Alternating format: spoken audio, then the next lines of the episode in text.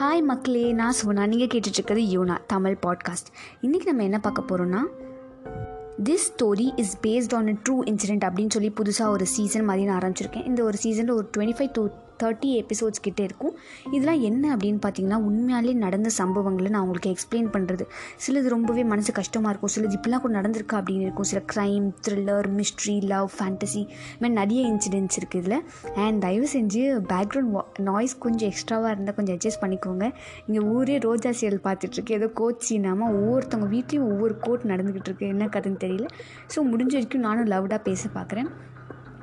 So this story is based on a true incident அப்படின்ற இந்த season அதாவது இந்த பர்டிகுலர் பிளேலிஸ்ட்டில் ஃபர்ஸ்ட் நம்ம யாரோட கதையை பார்க்க போகிறோம் அப்படின்னா அனிலீஸ் மைக்கேல் ஸோ அவங்க கதையை நான் சொல்கிறதுக்கு முன்னாடி அந்த இன்சிடென்ட்டை சொல்கிறதுக்கு முன்னாடி உங்களுக்கு பேய் மேல் நம்பிக்கை இருக்கா?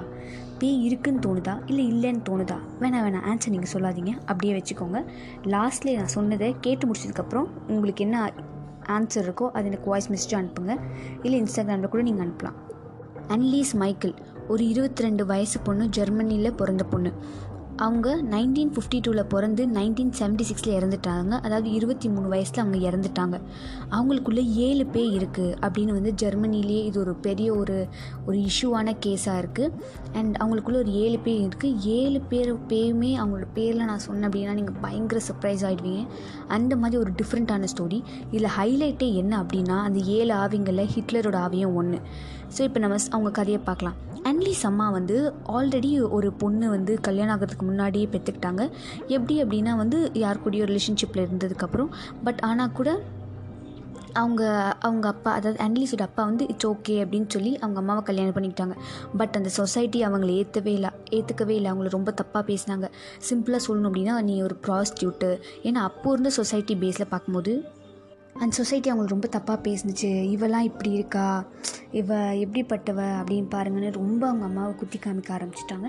பட் இருந்தாலும் அவங்க அப்பா ஓகே அப்படின்னு சொல்லி அண்ட் ஆனி நம்ம வந்து ஆனின்னு வச்சுக்கலாம். ஆன்லீஸாக ரொம்ப பெருசாக இருக்குது ஆனி ஷார்ட் அழகாக இருக்குது அவங்க அம்மா வந்து கல்யாணம் பண்ணிக்கிட்டாங்க. பட் சோஷியல் ஸ்டிக்மா எவ்வளோ அதிகமாக இருந்துச்சு அப்படின்னா அவங்க அம்மா சர்ச்சுக்குள்ளே அந்த ஒயிட் கலர் கவுன் அது மாதிரி போட்டு தானே மேரேஜ் பண்ணுவாங்க. பட் நீ இதை போடக்கூடாது. ஏன்னா நீ கல்யாணத்துக்கு முன்னாடி ஒரு குழந்தை பெற்றுக்கிட்ட அப்படின்றனால அவங்க பிளாக் ட்ரெஸ்ல தான் அவங்க கல்யாணம் அப்போ கூட போட்டிருந்தாங்க. அந்த அளவுக்கு அவ்வளோ சோஷியல் சிக்மா இருந்த காலம் அப்படின்றாங்க. அவங்க அம்மா வேறு வழி இல்லாமல் அதையும் ஒத்துக்கிட்டாங்க. பட் அவங்களுக்கு இருந்த ஒரே ஒரு நம்பிக்கை என்ன அப்படின்னா சரி ஓகே இந்த சின்ன நம்ம பண்ணிட்டோம் அதாவது இந்த பாவத்தை நம்ம பண்ணிட்டோம் இது எப்படி போக்குது அப்படின்னா சர்ச்சில் ப்ரேயர் பண்ணுறது உடம்பு வருத்துற அளவுக்கு ஃபாஸ்டிங் கேட்குறது கடவுளுக்காக சர்வீஸ் பண்ணுறது சர்ச்சில் இருந்து நிறைய பண்ணாங்க. ஆனி இதெல்லாம் பார்த்தோன்னே சரி ஓகே அம்மாவே அவங்களுக்காக பண்ணுறாங்க அப்படின்ற போது நம்மளும் அவங்களுக்காக எதாவது பண்ணணும்னு சொல்லி அந்த பொண்ணு சின்ன வயசுலேருந்து வளரும் போதே ஃபுல்லாக ஜீசஸ் கும்பிட்றதும் ஃபாஸ்டிங் பண்ணுறதும் சர்வீஸ் பண்ணுறதும் இதே மாதிரி தான் இருந்தாங்க. ஆனால் அவங்க அக்கா அதாவது இந்த ஒரு குழந்தை பிறந்திருக்குன்னு சொன்னேன்ல அவங்க கல்யாணம் ஆகிறதுக்கு முன்னாடி அந் அதான் அவங்க அக்கா ஆனியோட அக்கா வந்து கொஞ்ச நாள்லேயே அவள் வளர வளர இறந்துட்டாங்க. ஸோ அப்போ இந்த மாதிரி சொசைட்டி தப்பாக பேசுனுச்சு. இது மாதிரி யார் ப பொண்ணுனே தெரியல இவ வளர்க்குறா அப்படின்னு சொல்லி பேக் அதாவது அவங்க வீட்டுக்கு பின்னாடி சைடு தான் நீ புதைக்கணும். வேறு எங்கேயும் இதெல்லாம் புதைச்சா எங்களுக்கு பிரச்சனை எங்களுக்கு எதுக்கு வீண் பிரச்சனை அப்படின்னு சொல்லி சொசைட்டி ரொம்ப தப்பாக பேசினாங்க. அப்புறம் இந்த பேக் யார்டில் தான் அவங்க அக்காவை வந்து புதைச்சாங்க. இவ தீண்டு தகாதவ இவ பிள்ளைக்கும் இப்படி ஆயிடுச்சு. அது மாதிரி ரொம்ப நிறையா சொசைட்டி ரொம்ப அவங்கள பேஷ் பண்ணிச்சு. இதில் பாதித்த ஆனி என்ன பண்ணா அப்படின்னா ரூம் ஃபுல்லாக ஜீசஸாக இருக்கட்டும் இல்லை பெரிய பெரிய ப்ரீஸ்ட் அதாவது பெரிய பெரிய ஜீசஸை நம்புறவங்களா இருக்கட்டும் அவங்க ஃபோட்டோலாம் ஒட்டி வைக்கிற சின்ன வயசுலேருந்தே இதெல்லாம் ஃபாலோ பண்ணிட்டு இருந்தான் ஆனிக்கு பதினாறு வயசு. இதுதான் ஃபர்ஸ்ட் ட்விஸ்ட் கதையிலேயே.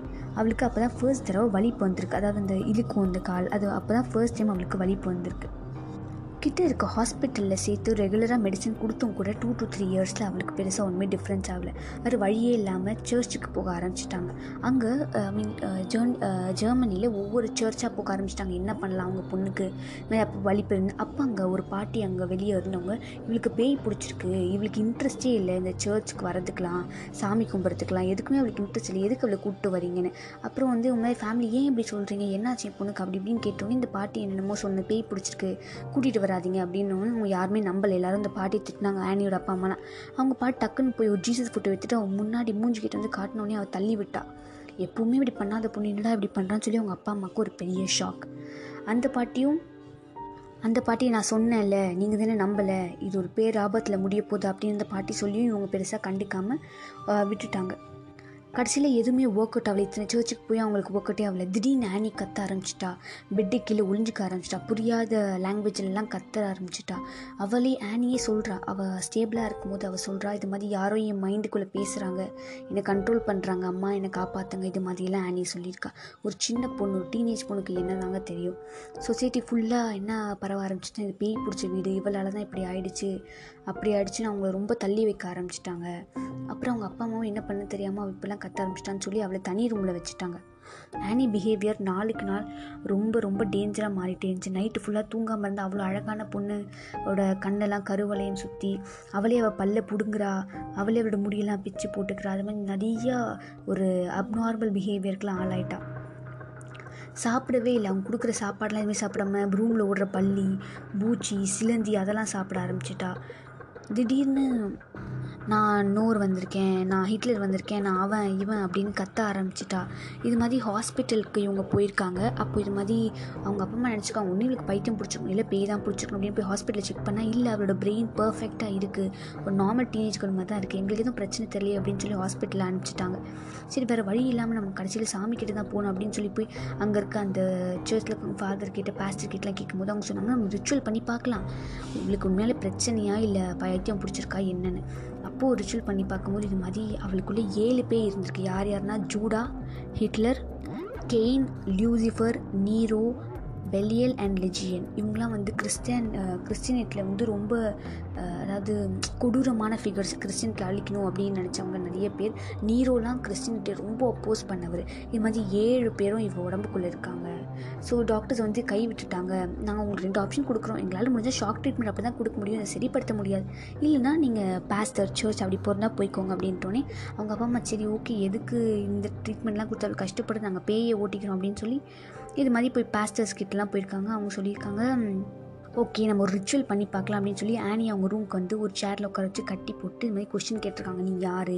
எங்கேருந்து வந்திருக்க? எதுக்காக இந்த பொண்ணு இப்படி சாவடிக்கிற? அவளை விட்டு போயிட்டு அவங்க குடும்பம் கஷ்டப்படுறாங்க. இது மாதிரி இது மாதிரி நிறைய கொஸ்டின் கேட்டிருக்காங்க. பத்து மாதத்தில் அறுபத்தி ஏழு ரிச்சுவல்ஸ் இது மாதிரி பண்ணியிருக்காங்க.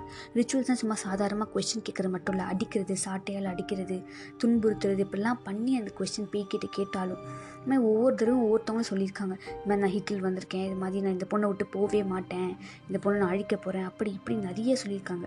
ஒரு சின்ன பொண்ணால் எவ்வளோ தான் தாங்க முடியும். பட் எல்லாமே தெரிஞ்சு ஒரு நாள் அவன் என்ன பண்ணிட்டா சரி ஓகே நான் இருக்குது தானே பிரச்சனை? இந்த குடும்பத்துக்கு நான் இறந்து போயிடுறேன். நீங்கள் யாரும் ஃபீல் பண்ணாதீங்க. தெரிஞ்சுக்கிட்டே சாப்பிடாம இருக்க ஆரம்பிச்சிட்டு அவங்க அப்பா அம்மாவாலையும் எதுவும் பண்ண முடியல. அப்புறம் அமானி அமானுஷமான விஷயங்கள்லாம் பண்ண ஆரம்பிச்சா லைக் நான் பாம்பிட்ட பேசுகிறேன் பூச்சிட்ட பேசுகிறேன் இதில் கொடுமையான விஷயம் என்னென்னா அந்த பொண்ணு எவ்வளோ ஸ்டேபிளாக இல்லை அப்படின்னா அவளோட யூரின் அவளே போய் அதை சாப்பிட ஆரம்பிச்சிட்டு அந்த அந்த லெவலுக்கு அவள் ரொம்ப இதுவாயிட்டா. ஒரு நாள் என்ன பண்ணியிருக்கா? அவள் தங்கச்சி அவளையே அடிச்சிட்டு நீ ஏந்து போ அப்படின்னு சொல்லி தூக்கி அவளை எரிஞ்சிட்டு அப்புறம் அவளே போய் என்னாச்சு? ஏன் இப்படி விழுந்த? என்னாச்சு? அப்படின்னு போய் அவளே இந்த அந்நியன் படத்தில் இப்படி கேட்பாங்க.